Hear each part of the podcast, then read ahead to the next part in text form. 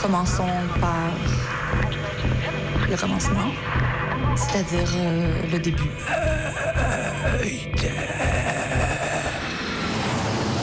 Mesdames, Messieurs, votre attention s'il vous plaît. Mayday, Mayday, quelqu'un me reçoit Quelqu'un me reçoit Antenne dans 30 secondes. 30 secondes. Mayday, Mayday. Transmission sur le 102.2. 102.2.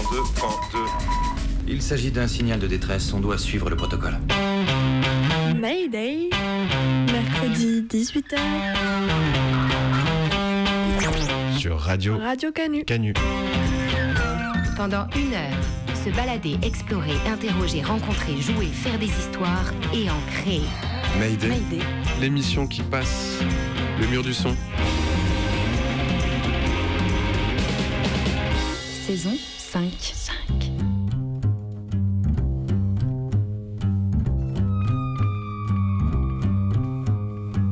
5. Quand j'étais en Australie, je vais dans une ville où il y avait des très très grands immeubles.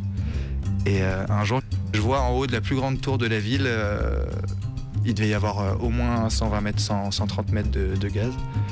Et là, je vois deux points, deux taches en haut de la tour et des cordes qui pendent. en fait, je me rends compte qu'il y a deux mecs qui sont là pour nettoyer les vitres et qu'ils ont juste le métier le plus stylé de la Terre. Les mecs qui sont à 120 mètres de haut, avec une vue de ouf sur euh, toute, euh, toute la ville. Et donc, je pense que c'est ce jour-là que j'ai vraiment voulu devenir cordier. J'ai dit, mais en fait, c'est ça que je veux faire. Quoi. Ça a commencé comme ça. Il y a les lacets que l'on boucle, les amarres que l'on lâche, les archers qui les frottent, la pluie de rue qui tombe, et à chaque fois, il y a les cordes. J'étais un peu attiré par ce côté euh, travailler en hauteur. Je trouvais qu'il y avait quelque chose d'un peu euh, d'aventure euh, dans ce métier, qui au bout de deux semaines de travail euh, disparaît complètement. Ça, c'est pas une farce, c'est une corde. Dépêche-toi de passer ta tête là-dedans, Touko.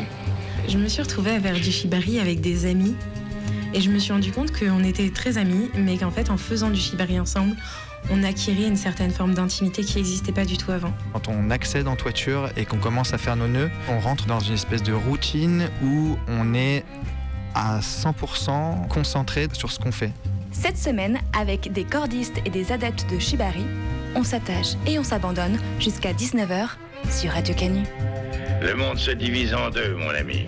Ceux qui ont la corde au cou et ceux qui la leur coupent. oui, tu as la corde au cou, mais moi, je tire.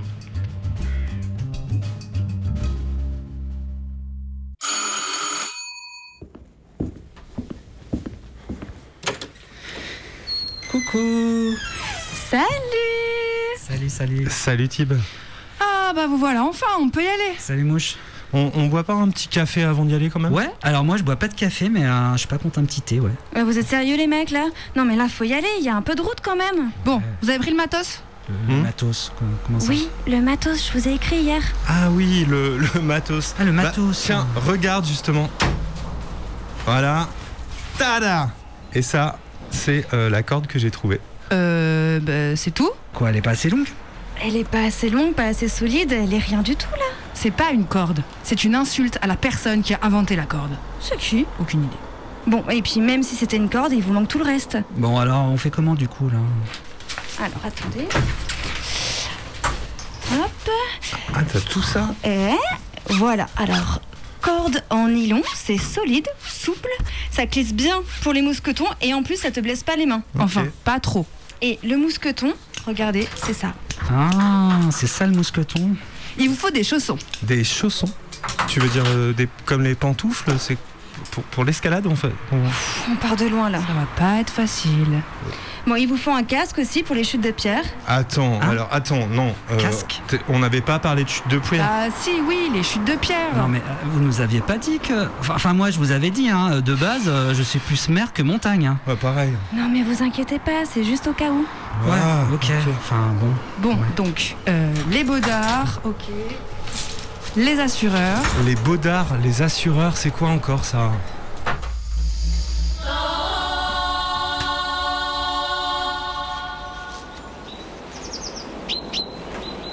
Voilà C'est beau, hein Ouais, enfin c'est- surtout très haut. Bon, alors, euh, bon, une pas trop dure. Non, pas celle-là. Ah, tiens, tiens, tiens, là, là, là. La râpe à fromage. La- la- Non, bah le fromage, non. S'il te plaît, type pas le fromage. Ouais, non, moi pareil. hein. Allez, elle a l'air marrante, la râpe à fromage. Non, une autre. Ouais, fais voir. Ouais, bah je comprends mieux pourquoi ça s'appelle la râpe à fromage. En gros, c'est nous le fromage. Bon, en tout cas, ça fait des bonnes prises. Allez, première étape, on s'encorde. Donc, il faut faire passer la corde autour du cou. Autour du cou Mmh, autour du cou. Autour du cou. Ok, comme ça là. Ça me fait bizarre. Mais non, je blague. Ah ouais, Non, ok, ma c'est foi, super c'est- drôle. ouais, ouais. Allez, tenez les baudriers. Faut les enfiler comme des slips. Oui, alors moi vous savez, je suis plus caleçon que slip. Ouais. Et donc, vous prenez les baudriers, vous accrochez la corde dessus avec un nœud de 8. Ah ouais, alors ça, le nœud de 8, euh, je le connais par cœur celui-ci. Ah ouais? Vas-y, montre-moi, moi je sais pas. Non, mais j'en sais rien en fait. Tu vois bien que je sais pas du tout faire les trucs. Donc la petite technique, vous faites une tête de poupée, voilà, la corde comme ça, vous lui mettez une écharpe, voilà. Et vous lui crevez un œil. Quoi? Non, non, non, c'est vous lui donnez à manger. C'est quoi cette histoire de crever les yeux, mouche encore? On, on lui donne à manger Mais c'est quoi vos histoires pour les enfants Je comprends rien. Bon, oubliez. Donc, Mouche et moi, on monte en premier et vous, vous nous assurez, ok? On va installer la corde, d'ailleurs ça s'appelle grimper en tête, et puis vous lâchez petit à petit la corde, et bien sûr si on tombe, euh, vous nous retenez. Attends, comment ça on assure? Ouais, nous on vous rappelle qu'on débute. hein. Alors on va essayer d'assurer, mais bon. euh, Oh, ok, euh, laissez tomber. Attends. Hein? Euh, tu dis quoi là? On vous retient ou on laisse tomber? Il faudrait savoir. Ouais, c'est compliqué, c'est on part vrai. de zéro. hein. C'est vrai, c'est un peu contradictoire, mouche là. Les hein. boulets. Bon, ce qu'il faut retenir, Ouais. vous lâchez jamais la corde. Jamais. Vous avez nos vies entre vos mains. Ok, bah ça c'est clair. voilà.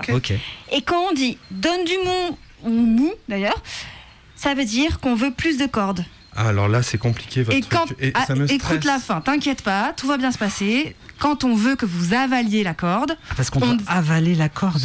la, la tirer vers toi, si tu Ah, préfères. Voilà, voilà, donc tirer la corde. Pourquoi tu Donc, dis pas la tirer vers Quand toi on veut, c'est les termes techniques, frigo. Ah, ok. Donc quand on veut que vous avaliez, on dit sec. Ouais, Ah ou bon bien prends-moi ça. Oui, ça dépend. Quoi? Prends-moi sec? Bon, pff, Tib. Bah c'est bon, vous avez compris Vous êtes prêts? Euh, Bah. je- je- enfin, vraiment, je vous le dis, je sais plus si j'ai- envie là. Ouais, moi peut-être je vais vous regarder faire, ouais, ou, ou faire des Mais photos. Non, mais non, mais Hein allez, allez, allez, allez, on, on ne se décourage pas, tout va bien se passer. Ah oui, alors donc dernière chose importante, le double check. Ah, mais tu veux dire non, euh, euh, non, frigo, on, on va pas se taper dans les mains. Celui qui grimpe vérifie que le système d'assurage est bien positionné. Et celui qui assure vérifie que la grimpeuse a bien fait son nœud. Mhm. Donc euh, Luigi, est-ce que là mon nœud de 8, tu le vois, il est bien fait? Euh, j'ai- pas retenu. Tu sais, Tib, complètement cette histoire de- En y repensant là, Je crois que c'est le, on aurait peut-être dû leur apprendre le nœud de le chaise. serpent qui passe autour Ah ouais, de tu penses? Bon. Parce qu'il est pas évident quand même. Mais si, rien de plus simple. de écoutez là, les garçons, regardez. Ouais. Donc, le nœud de chaise, rien de plus facile. On fait un arbre là, comme ça. Voilà. Euh, ensuite, on fait un puits. Un puits. Le serpent Oh, ça sort du puits, tourne autour de l'arbre et rentre dans le puits. Voilà, j'ai grimpé avec ce nœud dimanche, c'est un cordiste qui me l'a appris. Il est béton. Un cordiste, ça existe ça? Bah ouais, c'est quelqu'un qui travaille euh, en hauteur, sur corde quoi.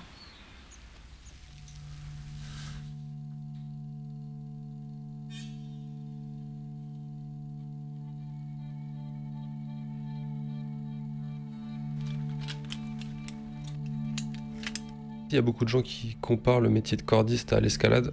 Sur un point de vue purement technique, l'escalade, on va évoluer sur une paroi, sur un rocher, et c'est la corde qui va nous suivre. Quand on est cordiste, on va accrocher la corde, la corde va être fixe, et c'est nous qui allons se déplacer sur la corde. Du coup, ça n'a plutôt rien à voir. Le cordiste est plutôt comparable à de la spéléologie. On va accrocher une corde à l'entrée d'une grotte, la faire tomber, on va descendre sur cette corde. Après, une fois qu'on aura exploré la grotte, on va remonter sur cette corde. Je m'appelle Félix, j'ai 30 ans. Mayday, reportage.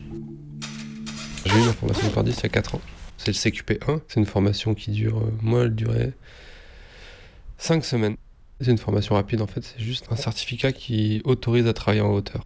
5 semaines, on n'a rien le temps d'apprendre. Du coup, après, pour le mettre en application, ça va dépendre euh, de la personne avec qui on travaille, euh, du type de chantier, des durées des chantiers. Moi, je suis salarié et je travaille dans une entreprise où on est uniquement des salariés. Donc, euh, il y a le patron et on est quatre employés. C'est cool parce que du coup, on, on se connaît tous et on a l'habitude de travailler ensemble. Dans tous les cas, on va grimper demain. Je m'appelle Mathieu et j'ai 21 ans. J'ai commencé ma formation en janvier 2021. le 18 janvier 2021. Et euh, j'ai fait une formation qui s'appelle le CQP TC, donc euh, technicien cordiste, et ça dure 10 mois en alternance. C'est une formation pendant laquelle on apprend à utiliser les cordes, à assurer notre propre sécurité, la sécurité des autres dans un second temps, et aussi pendant laquelle on, a des modules bâtiments. Donc on fait de la maçonnerie, on fait de la zinguerie, on apprend à souder, on apprend à plier. Moi, je m'appelle Baptiste et j'ai 19 ans. Et j'ai commencé la formation euh, donc en même temps que Mathieu en janvier 2021. J'avais encore 17 ans. Je sortais de mon bac, euh, j'ai sauté une classe et j'avais rien à faire et on m'a proposé de faire cette formation. Du coup, j'ai foncé. C'est la première fois qu'on descend sur corde en formation. On attache nos cordes euh, avec des sangles, euh, on fait nos nœuds et après on se pend dessus. Et donc on passe de l'horizontale à la verticale. Quand on s'accroche, quand on descend sur la corde, c'est assez impressionnant. On a une sensation de vide. C'est un peu unique. On y est pour de vrai à ce moment-là. On est pendu dans notre baudrier, assis sur notre sellette. Et là, on sent, sent vraiment tout petit, quoi. Il nous arrivé d'être sur des toits euh, le matin où on arrive et on se dit waouh. Et, là, on, est, on reste 5 minutes sur le toit, vraiment juste à regarder la vue parce qu'en fait, on, voit tout. Et, euh, et on se sent un peu les rois du monde.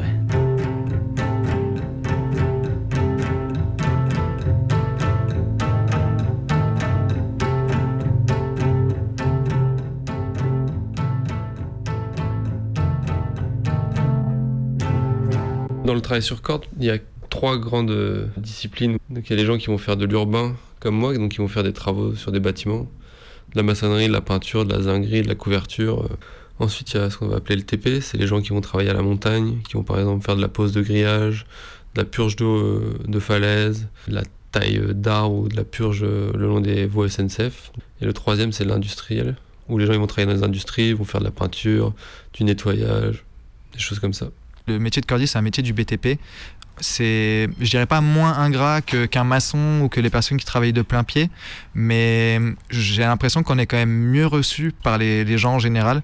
Nous, c'est vrai que quand on se met sur corde et qu'on commence à descendre le long d'une façade, les gens sont euh, curieux et euh, on est souvent les bienvenus. Pour beaucoup de gens, ce travail, c'est quelque chose qui fait peur. euh, la sensation de hauteur, de vertige, c'est des choses qui les travaillent. Peut-être qu'il y a un peu une valorisation. Les... Quand on travaille, les gens, il y a beaucoup de gens qui disent Ah, je pourrais pas faire ça. Voilà, ça arrive régulièrement que je descende, que j'arrive devant le quatrième étage, qu'il y ait une dame qui sorte, qui me propose un café, et que du coup je discute un petit peu et que je boive mon café sur corde euh, tranquillement euh, installé en façade avec cette dame. Et la dame euh, de l'étage du dessous, au troisième, qui nous voit et qui me propose des madeleines. Prendre un petit déjeuner complet comme ça, suspendu sur corde entre deux petites bidouilles, c'est un kiff quoi. Nous, on est toujours obligé d'être attaché sur deux cordes pour que si jamais il y a un problème avec notre corde principale de travail, on ait notre deuxième corde qui est la corde de sécurité euh, qui nous tienne en vie. Et chaque corde doit être amarrée de façon irréprochable. Donc en général, c'est prendre deux, trois points euh, distincts et de faire des nœuds qui permettent de répartir les charges. Donc en fait, euh, on a une corde qui va être attachée sur trois points différents. Ça divise euh, mon poids, euh, 70 kg, par trois, ce qui exerce moins de force sur chaque ancrage. Le but quand on est sur corde, nous, ça va être de forcer le moins. Il faut savoir qu'on est des flemmards en fait. Alors certes, c'est dur et ouais, on va forcer, mais on va faire en sorte de forcer le moins possible parce que bah à force de, forcer, bah on n'en peut plus. Et du coup, euh, on a tout plein de matos euh, qui nous rend la montée et la descente sur corde euh, la plus agréable possible. Généralement, on va monter avec deux bloqueurs, un bloqueur, une poignée et un bloqueur au niveau du ventre. C'est des systèmes qui font qu'on peut euh, monter sur une corde et qu'il ne peut pas descendre. Donc ça va permettre de progresser en montant. On va hisser la poignée. Après, avec un système de pédale, c'est une corde qu'on attache au pied, on va se lever sur notre pied. Ça va lever notre bloqueur ventral. On va se reposer sur un bloqueur ventral. On va lever la poignée au niveau de la main et ainsi de suite. Le matériel, c'est ce qu'on appelle un descendeur. C'est une sorte de boîtier où la corde va passer avec une manette. Et quand on va activer la manette, on va, descendre. La corde va filer et quand on lâche, ça va bloquer la corde.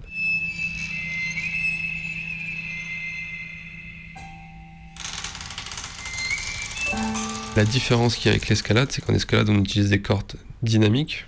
C'est-à-dire que c'est des cordes qui ont, je crois, 30% d'élasticité.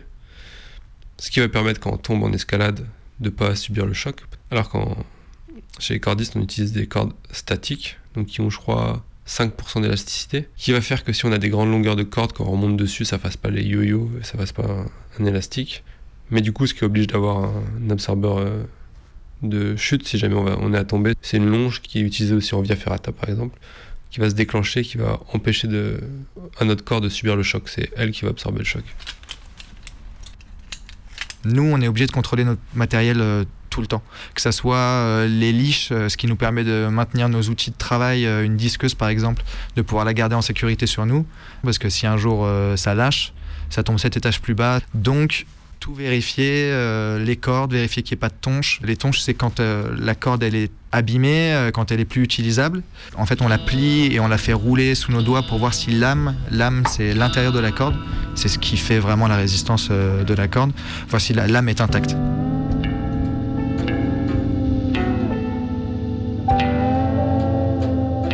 Nous, les cordes qu'on utilise, euh, enfin, c'est des cordes standards. On dit qu'elle a une euh, résistance de 2 tonnes 2, mais euh, faut pas se fier à ça parce que cette corde qui résiste à 2 tonnes 2, on va l'attacher sur une cheminée, sur un élément de charpente qui lui a une résistance qui est moins importante. Et en fait, euh, une corde, euh, si on fait un nœud de 8, qui est le nœud qu'on utilise euh, le plus fréquemment, le 8 de plein point, ça diminue la résistance de la corde à 1 tonne 6. Donc nous, ce à quoi on doit faire attention quand on est cordiste, c'est notre amarrage, ce sur quoi on va attacher notre corde, l'intégrité de notre matériel, le fait qu'il soit contrôlé, qu'il soit en bon état constamment, et surtout les frottements. Parce qu'on a beau attacher notre corde de façon irréprochable et faire attention à tout là-haut, se mettre en tension sur notre corde, il peut arriver euh, qu'il y ait un frottement, donc une, une arête ou euh, un dessus de balcon ou euh, quoi que ce soit qui frotte contre la corde. Au niveau de- du cisaillement, elle va se couper très très rapidement, surtout quand on est en tension dessus. Il suffit qu'elle se frotte sur un bout de zinc qui dépasse un petit peu, et là, la première corde, notre corde de travail, elle peut se sectionner. Pendant 5 mois, j'étais sur un chantier et je travaillais avec des personnes qui étaient cordistes depuis plus de 20 ou 30 ans. Et eux, ils travaillaient tous sur une corde. La corde, elle était attachée de façon que je trouvais dangereuse. Et moi, je travaillais pas comme ça. Je changeais parce que je trouvais pas que c'était travailler en sécurité. J'ai toujours eu un peu cette, euh, pas une morale, mais de dire euh, quand je suis au travail, je fais attention parce que ce travail, je vais pas mettre ma, ma santé en jeu pour un travail. C'est vrai qu'on fait un métier dangereux, on n'a pas le droit à l'erreur, parce que l'erreur, elle est très souvent fatale. C'est un métier où, en fait, on... ça arrive qu'on ait eu du mal à dormir euh, la nuit euh, juste avant d'aller au boulot, d'arriver euh, fatigué. Mais à partir du moment où on commence à charger le matériel dans les camions et où même on arrive sur le lieu d'intervention et qu'on commence à accéder en toiture, il y a l'adrénaline qui commence à arriver et euh, toute fatigue euh, disparaît. On a une énergie qui nous vient de je sais pas où, probablement de la peur ou en tout cas de la concentration. Quand je fais mes nœuds, quand je commence à faire mes amarrages, je pense à rien d'autre parce que euh, c'est vraiment, c'est vraiment le moment crucial. On est là quoi, à 100%. Oui, mais t'es arrivé une fois de m'endormir sur corde. Mais c'est parce que j'étais déjà sur corde et en fait, on était en train de passer un barrage au Karcher et il y avait euh, 2000 mètres carrés de Karcher à passer. Et on avait un Karcher pour les 2000 mètres carrés, on était quatre, donc euh, on se mettait en place et on s'attendait. Avec ce que j'avais sur moi, j'ai réussi à me caler la tête et les pieds et, euh, et je me suis endormi euh, pendu sur mon barrage.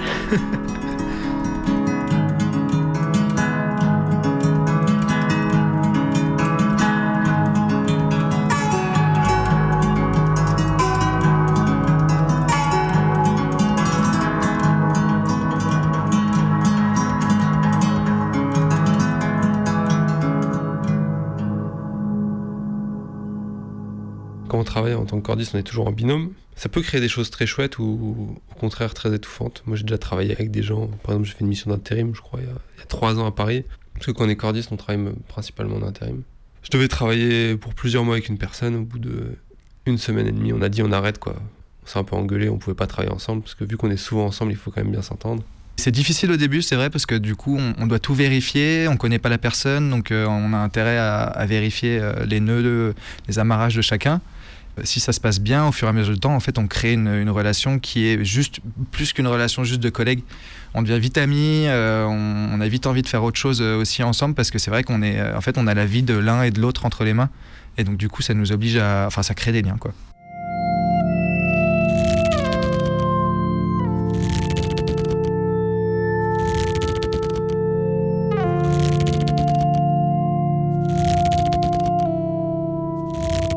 Normalement, en fait, c'est toujours normalement, on va intervenir à un endroit où on peut ni mettre un, échafaudage, ni utiliser une nacelle parce que c'est trop dangereux ou parce qu'il n'y a pas la place pour l'échafaudage. Du coup, c'est que l'accès avec les cordes qui vont nous permettre de travailler et de faire cette tâche. Mais vu que c'est moins cher d'envoyer une équipe de cordistes, au niveau du matériel, la location du matériel, ça coûte moins cher qu'un échafaudage ou qu'une nacelle. Il y a beaucoup d'entreprises qui se servent de ça et qui font des tarifs moins chers et qui en profitent. Il y a beaucoup de chantiers que moi j'ai fait où il aurait pu avoir des échafaudages ou des nacelles qui ne sont pas faits pour des raisons économiques, en termes de profit. On fait pas du gros œuvre, on fait souvent des petites réparations, on n'est pas couvreur, on refait pas des toitures entières. C'est plus rapide, euh, les chantiers sont souvent plus intéressants.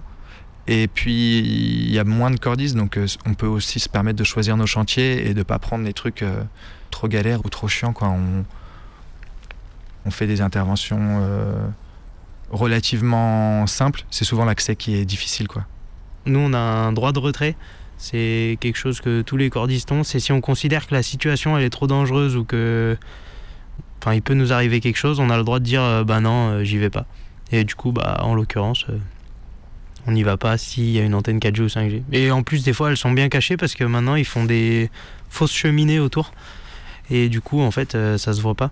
Donc, des fois, on monte sur un toit et puis on se rend compte et on se dit ah merde, et hop, on repart vite. Parce que c'est pas bon du tout pour le corps.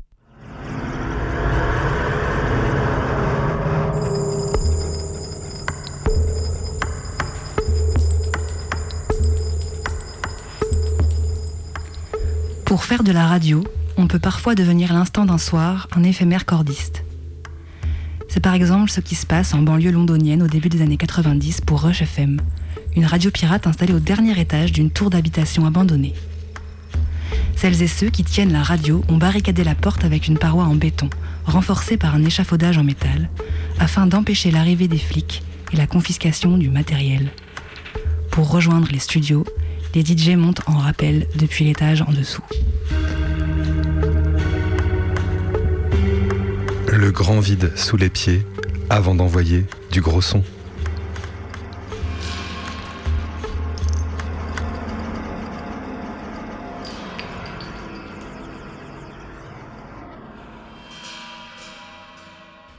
C'est vrai que c'est un, un, métier qui est difficile euh, les disons euh, au moins la moitié de l'année, voire les trois quarts de l'année. Il y a la mi-saison qui est cool, où entre euh, l'automne et le printemps, où il fait assez doux et où la température elle est, elle est bien. L'hiver, il fait froid, très froid. On est obligé de mettre des pulls, des sous-pulls, des chaussettes chaudes, des gants. Les gants, c'est pas pratique pour utiliser la corde, pour faire les nœuds, pour déverrouiller les mousquetons, etc. C'est assez galère, donc on, on a froid, on s'équipe, mais du coup, ça rend notre métier un peu plus difficile au niveau de, de l'appréhension, etc., pour, pour les outils et, pour le travail qu'il y a à faire. Et l'été, il fait super, super chaud. On n'a pas d'ombre, euh, les tuiles elles réverbèrent la chaleur. L'autre fois, on a fait un test de température sur les, les tuiles. Euh, elles étaient à plus de 73 degrés, quelque chose comme ça. Donc on peut pas les toucher à main nue. Ça, c'est des tuiles. Et le zinc, c'est encore pire. Euh, quand on est sur les toitures en zinc et qu'on appuie ne serait-ce que l'avant-bras sur le zinc, euh, enfin c'est limite, on n'entend pas la, peau faire. Donc on peut se brûler. Euh, mais c'est pas ça qui me fera ne pas aimer mon métier en tout cas. Ouais. Je fais en sorte de pas travailler beaucoup. Je travaille pas plus de 6 mois par an. Du coup, c'est, je me préserve un peu de ça comme ça, je pense.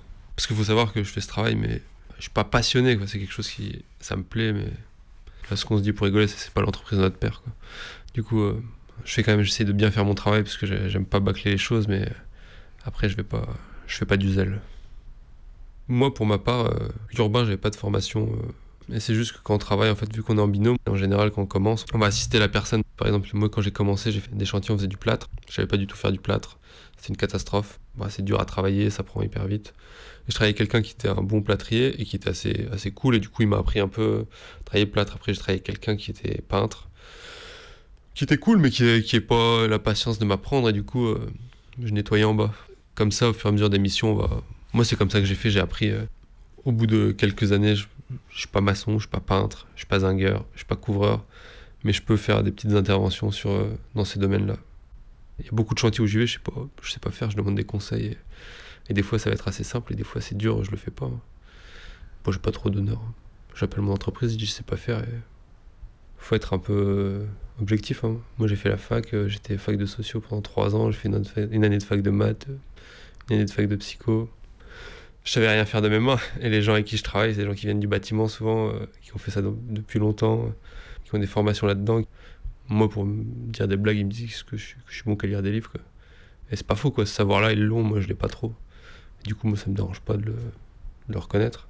Bon, après, des fois, je l'ai un peu mauvaise quand on se fout trop de ma gueule, mais. Et ça arrive souvent quand même. Euh, mon dernier surnom, c'était Gueule d'Ange.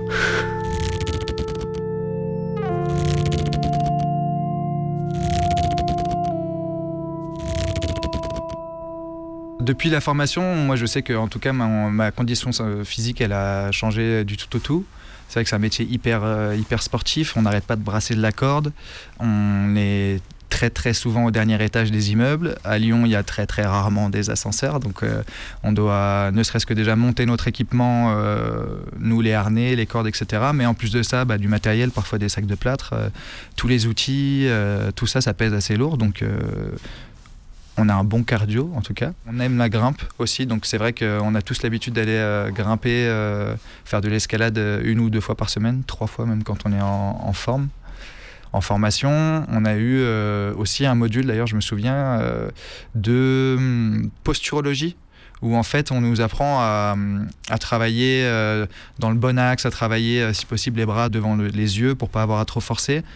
On nous oblige euh, un certain nombre d'équipements qui sont là pour notre confort, mais aussi pour euh, la traumatologie, pour nous éviter d'avoir des, des soucis de dos, de- d'articulation euh, quand, on, quand on vieillit. C'est vrai que en ce moment, euh, les, anciens, les vieux cordistes, ils sont en vrac. Ils sont tous cassés, ils ont tous mal au dos. euh, c'est rare qu'on qu'on voit des cordistes de 55 euh, passer 55 ans. euh, la plupart du temps, ils sont plutôt dans les bureaux. Quoi. On essaie de se reconvertir euh, en fin de carrière. Il y a un syndicat qui s'est créé, enfin une association qui s'appelle Cordistes en colère, suite à la mort de plusieurs cordistes sur des chantiers, et qui a pour but de protéger le droit des travailleurs cordistes, donc le droit du travail, et aussi de venir en aide aux cordistes qui ont été blessés durant leur travail et aux familles des cordistes qui sont morts. Et euh, défendre un peu cette profession qui, je pense, a 30 ans, qui qui est assez nouvelle. Ils sont partout en France, c'est un peu un groupe de gens qui s'organisent. Et après, euh, ils essayent surtout de travailler sur Paris, parce que c'est à Paris où il y a beaucoup plus de cordistes qui travaillent dû au, à la grande hauteur des bâtiments à Paris, à la taille de la ville. C'est là où il y a beaucoup plus de problèmes, parce qu'il y a énormément de boîtes, énormément d'entreprises, euh, un gros turnover pour les cordistes.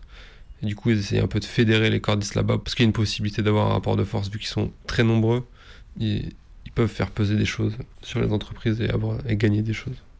Ils organisent des événements, ils essayent de sensibiliser, ils travaillent avec les boîtes d'intérim pour euh, faire respecter des règles, et pour essayer de garantir aux cordistes dès qu'ils commencent à travailler, parce que c'est souvent les problèmes, ils arrivent quand les cordistes commencent à travailler. Eux, ils n'ont pas beaucoup d'expérience, ça dépend beaucoup avec qui ils travaillent. La mise en danger, elle peut être grande. Et je crois que là, ils ont gagné un procès. Enfin, ils ont aidé à gagner un procès d'un ouvrier qui était mort euh, sur un chantier. Je crois que lui, il est, tombé à. Il a eu un problème avec sa corde, sa corde, elle a lâché. Il est mort, ils ont réussi à prouver qu'en fait, ce chantier avait été fait euh, par des cordistes pour des raisons uniquement économiques, alors qu'il y avait la possibilité d'installer un échafaudage.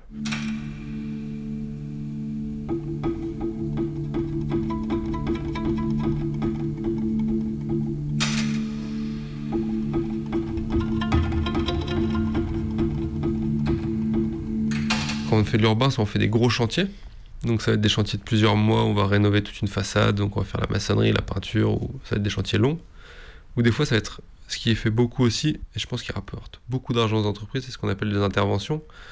Donc on va par exemple changer une tuile sur un toit, ou voir faire une recherche de fuite, et du coup là on va y aller. Et là en fait, tant qu'on est envoyé qu'on fait, et qu'on va sur place et qu'on fait quelque chose, même si ça ça arrange pas le problème, le fait qu'on était sur le toit, c'est quand même facturé. Du coup, les entreprises, ils en ont rien à faire. Mais ça, les cordistes, ils le savent aussi. Du coup, j'ai des collègues qui vont faire, c'est ils n'ont pas la tuile qu'il faut changer, plutôt que retourner à la boîte, ils vont prendre la tuile du toit d'à côté, puis ils vont le changer. Des fois, par exemple, vous travaillez sur toutes les gendarmeries euh, d'une région.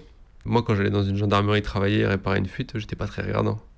J'ai pas trop de problème à ce que les, les gendarmes aient froid ou aient des problèmes de, ait des problèmes de moisissure dans leurs locaux, quoi.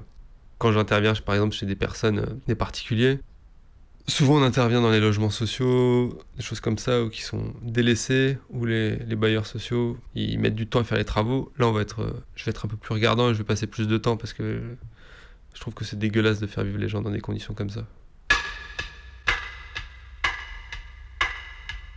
on arrive dans des combles parfois ou sur des toitures où les dernières personnes qui sont venues c'était les couvreurs et le bâtiment a été créé en 1920, un truc comme ça.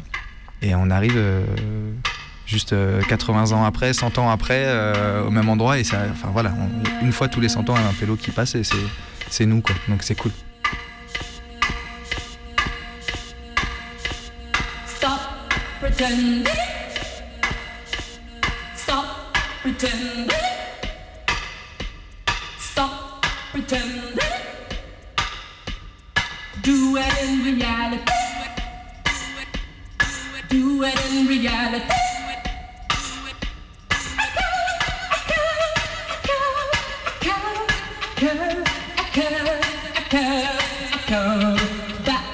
Was a real one. That was a real one. That was a real one. That was a real one.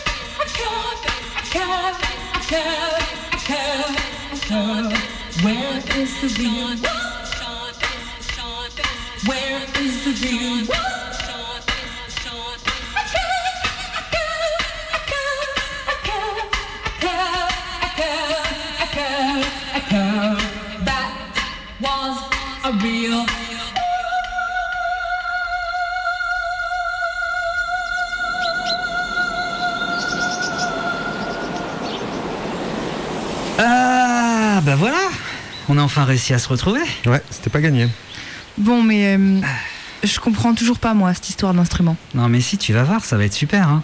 Bon, alors qui commence? Luigi, tu, tu commences? Ok, ouais, je veux bien. T'as t'as pris quoi comme instrument? Euh, moi, j'ai pris euh, bah, un banjo. Ah ouais Ouais, c'est un, instrument que j'aime bien. Il a été importé en Amérique du Nord euh, au XVIIe siècle par les esclaves qui venaient d'Afrique, enfin qui ont été déportés euh, d'Afrique, vous connaissez l'histoire. Et il a pris par la suite une, une grande importance. Au XIXe siècle, c'est un instrument qui est joué par toutes les classes sociales. Et quand je dis toutes les classes sociales, c'est vraiment toutes les classes sociales. Hein, les prolétaires euh, jouent du, du banjo, euh, l'aristocratie euh, tout, tout en haut avec ses privilèges joue évidemment de- du banjo, la bourgeoisie, je t'en parle. Ouais, pas. bah peut-être de- c'est parti, non? Tu, tu nous montres? Euh, ben écoute, euh, ouais, vas-y.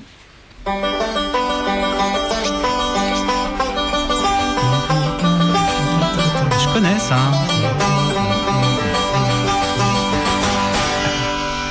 Oh, Waouh Mais tu gères, Luigi, en fait.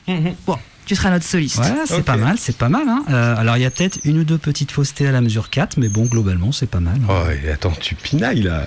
Euh, J'attends de voir. Ouais, ça met la barre haut hein, quand même. Bon, et toi, Tib, euh, t'as quoi? Bah moi j'ai pris un ukulélé. Ah ouais. J'aime bien les petits trucs et puis je me suis dit que c'était plus pratique à transporter. Pas bête. Ouais, tu nous montres? Ouais mais euh, par contre j'ai pas bien compris. De, de quoi Bah personne ici ne sait vraiment jouer d'instrument et on va faire un groupe, ça a pas de sens. Mais si, c'est ça qui est génial. Tu sais, les punks au départ, c'est des mecs qui savent pas jouer de musique. Euh, La musique, c'est pour les bourgeois. Alors eux, ils disent, euh, nous aussi, on va en faire. Et dans leur garage en plus. Nos futurs. Alors, donc si j'ai bien compris, on va faire du punk avec un banjo et un ukulélé en pleine nature. Pourquoi pas On va voir, on va voir. Tu nous montres? Euh, ouais, allez. Un, deux.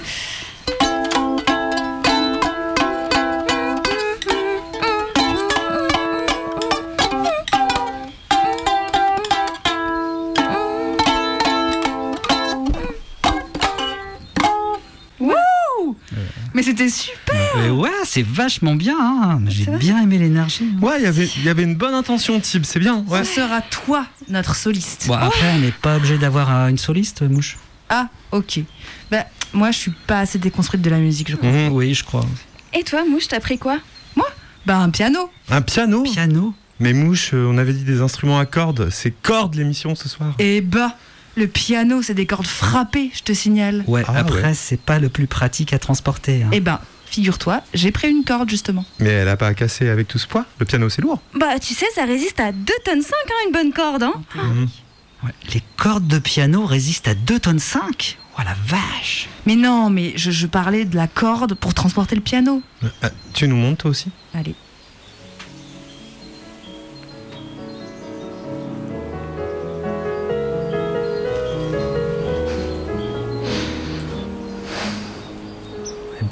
Waouh, eh, mais pas mal, c'est du Brahms, non? Ouais, c'est bien. Bon, c'est bien, peut-être un peu convenu, mais bon. Et toi alors, le frigo, t'as pris quoi? Ah bah moi j'ai pris ma basse. Ah ouais? T'as une basse toi? Et ouais. Mais tu sais en jouer? Bon, un petit peu, oui, enfin comme tout le monde. hein. Mais euh, attends, euh, t'as pris un ampli avec ta basse? Ouais, j'ai pris un ampli, ouais. Et comment tu vas faire pour la lime?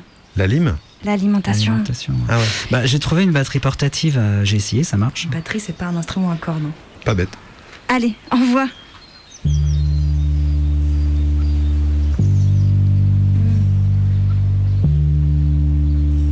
Ça sonne bien. Ah merde là Bah, qu'est-ce qui s'est passé? C'était Ah, bien, c'était bien Tous les coups, c'est la batterie portative qui a pas tenu. Elle m'endort, mais elle m'endort, mais pourtant dit que ça, ça irait quoi. Mais pourtant, ça commençait hyper bien. Ouais, encore, euh, c'était que l'intro. Hein. Bon, ouais, c'est pas grave, hein, on se démonte pas. Puis on a plus d'une corde à notre arc. Et hein en acoustique, ce sera très bien aussi. Et puis de toute façon, on n'aurait pas entendu le ukulélé avec la basse. Ouais, c'est sûr. On a quand même des styles bien différents, non Vous trouvez pas? Bah, si, justement. Euh, je pense que là, l'important maintenant, c'est de, s'accorder, de, de réussir à jouer ensemble. Ouais, faut, faut que ça vibre, que ça fasse quelque chose euh, là. Et puis euh, là. Et là aussi. euh. Ouais, il faut que ça hérisse les poils des bras. Ouais, avoir envie de danser, de, de crier. Ouais, ou pas, mais euh, là aussi. Et puis aussi là. Attends, tu me fais mal là. Bon, là mais- aussi. Euh, pour ça, faut trouver la bonne connexion. Qu'on fasse du lien entre nous. Euh, ouais, qu'on s'accorde. Qu'on s'encorde.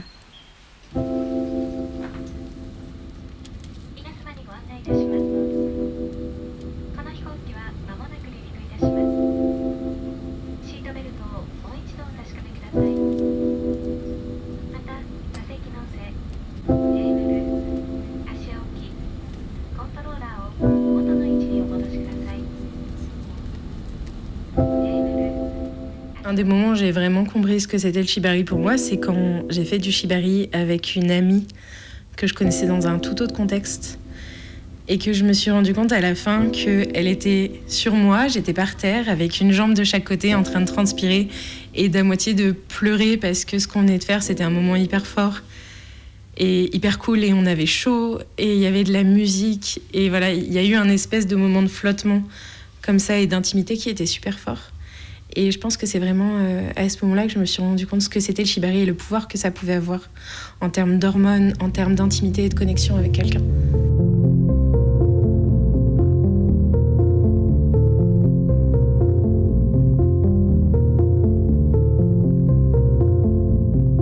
Salut, moi je m'appelle Axel, je fais du shibari depuis 4-5 ans et je suis à Covent Cord.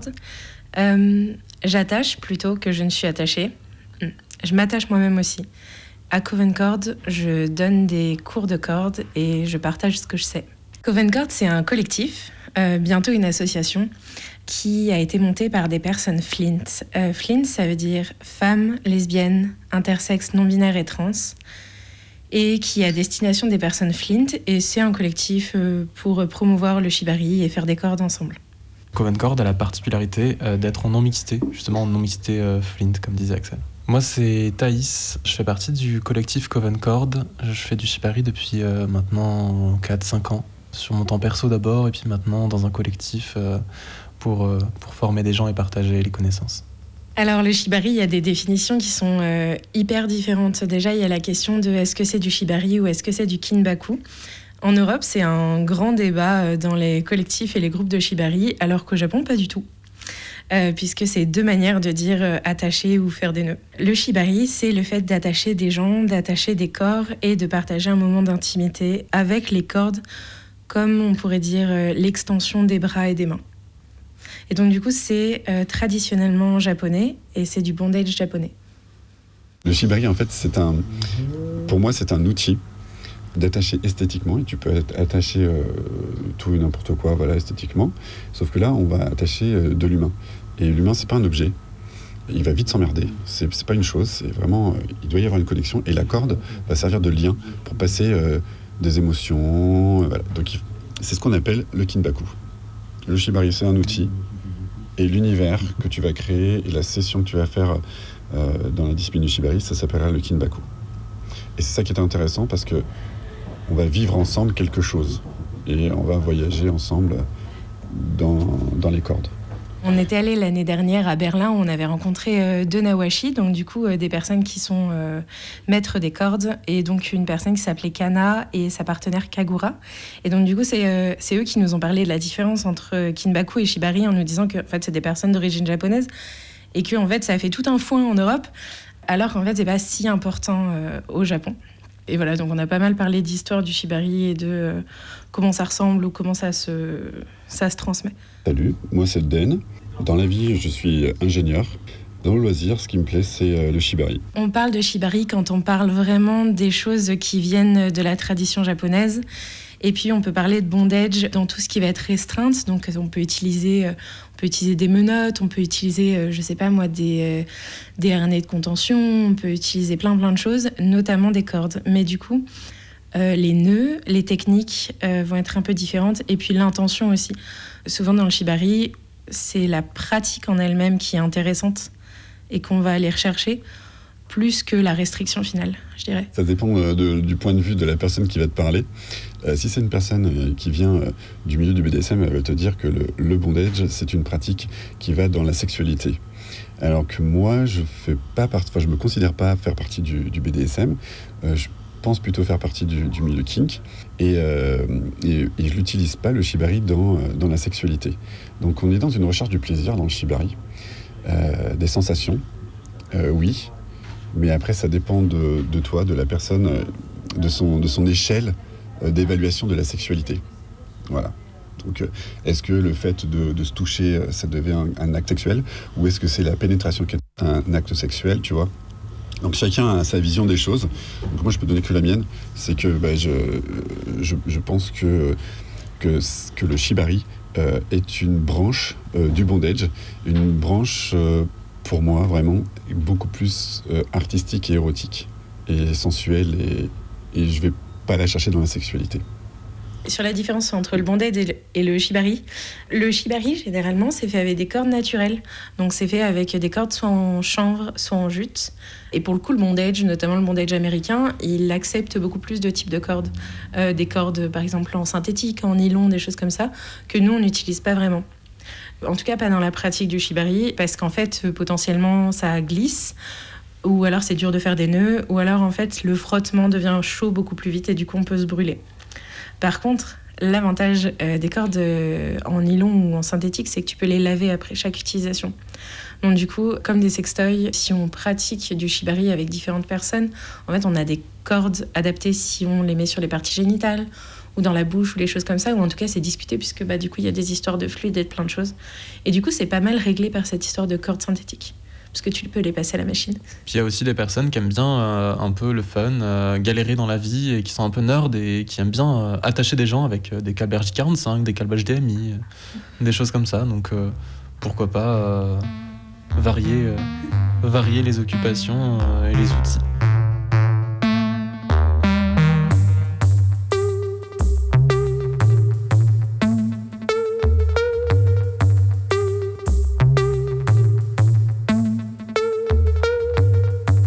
J'utilise du jute qu'on commande au Japon en grand rouleau de plusieurs centaines de mètres et qu'on prépare nous-mêmes. Du coup, il y a, tout, il y a énormément d'étapes de, préparation. Il faut frotter les cordes euh, pour les débarrasser des petits brins qui piquent. Euh, il faut ensuite les brûler euh, au gaz et puis les huiler et répéter le processus plusieurs fois. Et donc du coup, c'est trop bien parce qu'en fait, tes cordes, tu les connais par cœur. À force, elles deviennent de plus en plus douces. Et elles ont une odeur que tu connais par cœur aussi. Donc euh, à Coven Cord, la plupart des personnes euh, préparent leurs propres cordes. Et là, tu vois, tu as une certaine euh, personnalisation et, c'est comme leur bébé, quoi. Ils se sont occupés, c'est leur corde. Tu, tu voilà, tu t'en es occupé. Tu vois. Il y en a même qui mettent des huiles, essentielles aussi pour qu'elles sentent un petit peu bon. Ça dure pas longtemps, mais voilà, dans le sac, ça, sent- bon. Voilà. Et après, tu as les couleurs. Il y en a qui vont, aimer avoir des cordes de couleurs Ouais, j'aime le vert, je veux que des couleurs vertes, c'est ma marque. Moi, je fais que des attaches avec des couleurs vertes. Donc, du coup, soit ils vont les acheter vertes, donc ça coûte très cher, euh, soit ils vont les teindre eux-mêmes. C'est pareil, je vous ai parlé de, des- boutons à la fin, du bout vivant, la queue, les, boutons. C'est le fait d'avoir fait un nœud au bout de la corde pour pas que ça se défasse.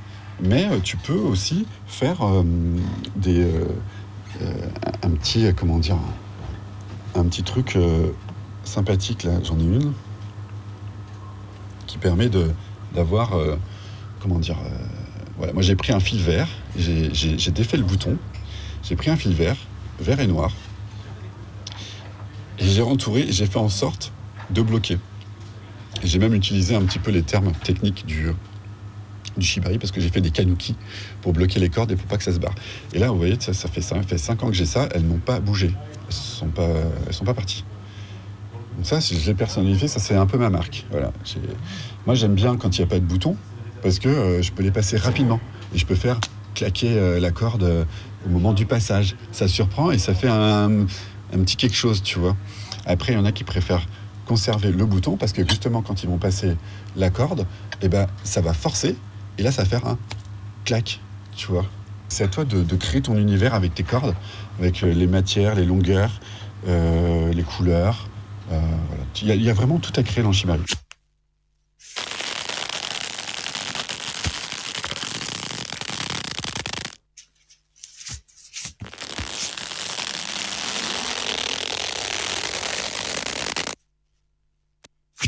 Au début, il y avait quelque chose de très esthétique, de très euh, c'est joli sur Instagram, j'ai envie de faire des photos, j'ai envie de reproduire quelque chose que je vois passer sur Instagram, par exemple. Quelque chose aussi de très physique et sensoriel. Euh, il y avait de la restreinte, il y avait aussi, même sans avoir des choses qui font de la restreinte, des choses qui font de la pression. Par exemple, un harnais au niveau de la poitrine, euh, des, des- bras, des jambes. C'est quelque chose d'agréable. Et au fur et à mesure, c'est la période de, pendant laquelle j'ai commencé à faire des cordes et la période qui s'est déroulée depuis ces 4-5 dernières années, c'est aussi, euh, du coup, d'un point de vue personnel, la, période qui correspond à ma transition. Et du coup, les cordes, c'est quelque chose qui m'a beaucoup permis de me reconnecter avec mon corps, de redécouvrir mon corps euh, d'une autre manière, parce que des fois, c'était un peu compliqué. Donc, euh, donc voilà, c'est quelque chose euh, de très cool et il y a une partie très personnelle que, que j'aime beaucoup et ça m'a beaucoup aidé euh, à redécouvrir plein de choses. D'abord, mon lien avec les cordes, c'est un type de connexion qui est très particulière parce que pour moi, c'est une manière de me concentrer qui est, qui est hyper intéressante et qui est hyper euh, posante et qui vraiment me concentre sur ce que je fais, sur quelque chose de très fluide. Et du coup, c'est un peu comme une pratique, euh, au début surtout, c'était un peu comme une pratique euh, artistique, comme quelqu'un qui fait du tricot, comme quelqu'un qui, qui, qui se mettrait à peindre. Ça a beaucoup été comme ça pendant très longtemps. Et du coup, ça a été, même si euh, j'utilisais euh, euh, des amis, au début des colocs, à qui je disais Ah, prête-moi ton corps pour que je fasse des choses. ça, restait quelque chose de très, solitaire, un rapport à moi et à l'état dans lequel ça me mettait de créativité. Voilà. Et du coup, bah, le, lien à la corde, il s'est fait vraiment avec ça. Et maintenant, plus le temps avance et plus je m'éloigne de la corde pour me rapprocher de la personne. Donc en fait, finalement, je me suis détachée de la corde en elle-même et je me concentre plutôt sur mes partenaires. Donc en fait, ce que je fais, ça, évolue énormément et ça change énormément en fonction d'avec qui je suis. Parce que du coup, c'est plus moi avec la corde, c'est moi avec la personne avec qui je suis et la corde, ça devient, ça devient juste un outil parmi plein d'autres choses. C'est une question qu'on pose pas mal euh, aux personnes qui viennent à Coven Chord, leur lien avec les cordes et qu'est-ce qu'elles cherchent dans les cordes. Et en fait, on se rend compte qu'il y a des personnes qui le recherchent pour l'esthétique, il y a des personnes qui le recherchent pour le rapport au corps et pour les sensations. Et euh, ce qui est marrant, c'est qu'on a beaucoup de personnes qui sont neurodivergentes ou neuroatypiques. On a des personnes qui ont des troubles de l'attention, on a des personnes autistes, et voilà. Et du coup, on se rend compte que le fait de finalement stimuler le corps euh, par la pression, c'est quelque chose qui peut être vraiment très calmant et très apaisant. Et du coup, euh, c'est aussi pas mal ce qui fonctionne dans notre groupe. Je pense on a un, un rapport aux cordes qui est très, qui est très reposant et qui est très bien-être. Moi, dans les cordes, du coup, euh, j'ai. comment dire, je, je- je deviens quelqu'un d'autre, je sais pas. Il se passe quelque chose. J'ai l'impression d'être euh, d'être un artiste, quoi. J'ai l'impression de créer. Une musique qui est chouette pour faire des cordes, c'est The Chain de Kerala Dust.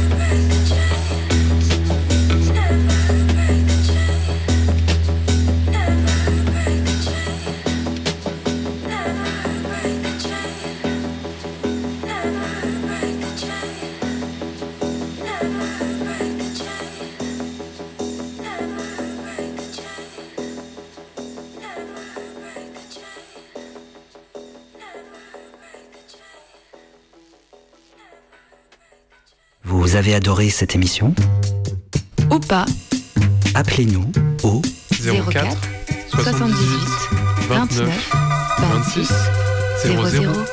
C'est le répondeur de Radio Canu. Alors laissez votre message. C'est Lulu de la Verpillière dans le 38. Alors euh, moi j'appelle parce que je suis un peu déçue. Je trouve que vous auriez quand même pu parler des cordes vocales. Par exemple, moi j'ai une adolescence hyper difficile. Quand j'ai mué, j'ai perdu 4 octaves et c'était vachement dur de chanter Voix sur ton chemin en cours de musique avec Monsieur Burger. A plus Oui, salut, c'est Boris de Saint-Brieuc. Euh, J'ai écouté votre émission là et euh, je vous dis pas merci. Ouais, je suis parti avant la, marée et puis je me suis dit tiens euh, une fois au large euh, bah, je vais mettre Radio Piquez ouais parce que je suis pêcheur euh, la coquille Saint-Jacques tout ça quoi. Bon bref euh, vous savez pas qu'il faut pas dire corde euh, sur un bateau hein ça porte malheur. Ouais bah résultat je me suis pris un filet dans l'hélice et j'ai pété mon moteur. Alors la prochaine fois euh, je sais pas parler de boot d'amarre démerdez-vous. Allez salut. Salut Mayday. Hé, on avait dit que c'était moi qui commençais. Ah non, c'est pas vrai. Si, c'est vrai. Stop. On arrête tout. Mais t'es qui toi? Je suis Accord girl Accord girl pada, pada, pada, pour harmoniser les conflits. Oui, bonsoir, Médée, c'est Luc Ferry. Votre émission était bien intéressante, l'érotisme, la verticalité, mais il manquait un peu de physique quand même. Je vous invite en toute modestie à lire mon dernier essai, La théorie des cordes ou l'interspécisme comme mode d'existence. Ça vous permettrait de résoudre un problème qui vous apercevez à la minute 5.36, je crois, oui, 5 minutes 36. Le problème du lien entre la représentation physique et scientifique des trous noirs et le système d'interdépendance des vivants humains et non humains d'un autre côté. N'est-ce pas? Parce que dans le non-être se loge l'être mixte, la trame de fond de l'existence. Tout est une question d'accordance, d'harmonique, de liage. Enfin, n'est-ce pas?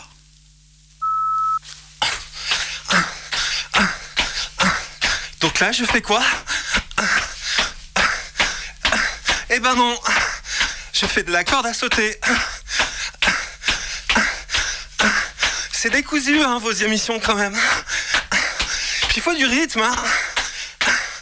Là, je croise, je décroise, je croise. C'était Pascal de Forca. Bisous.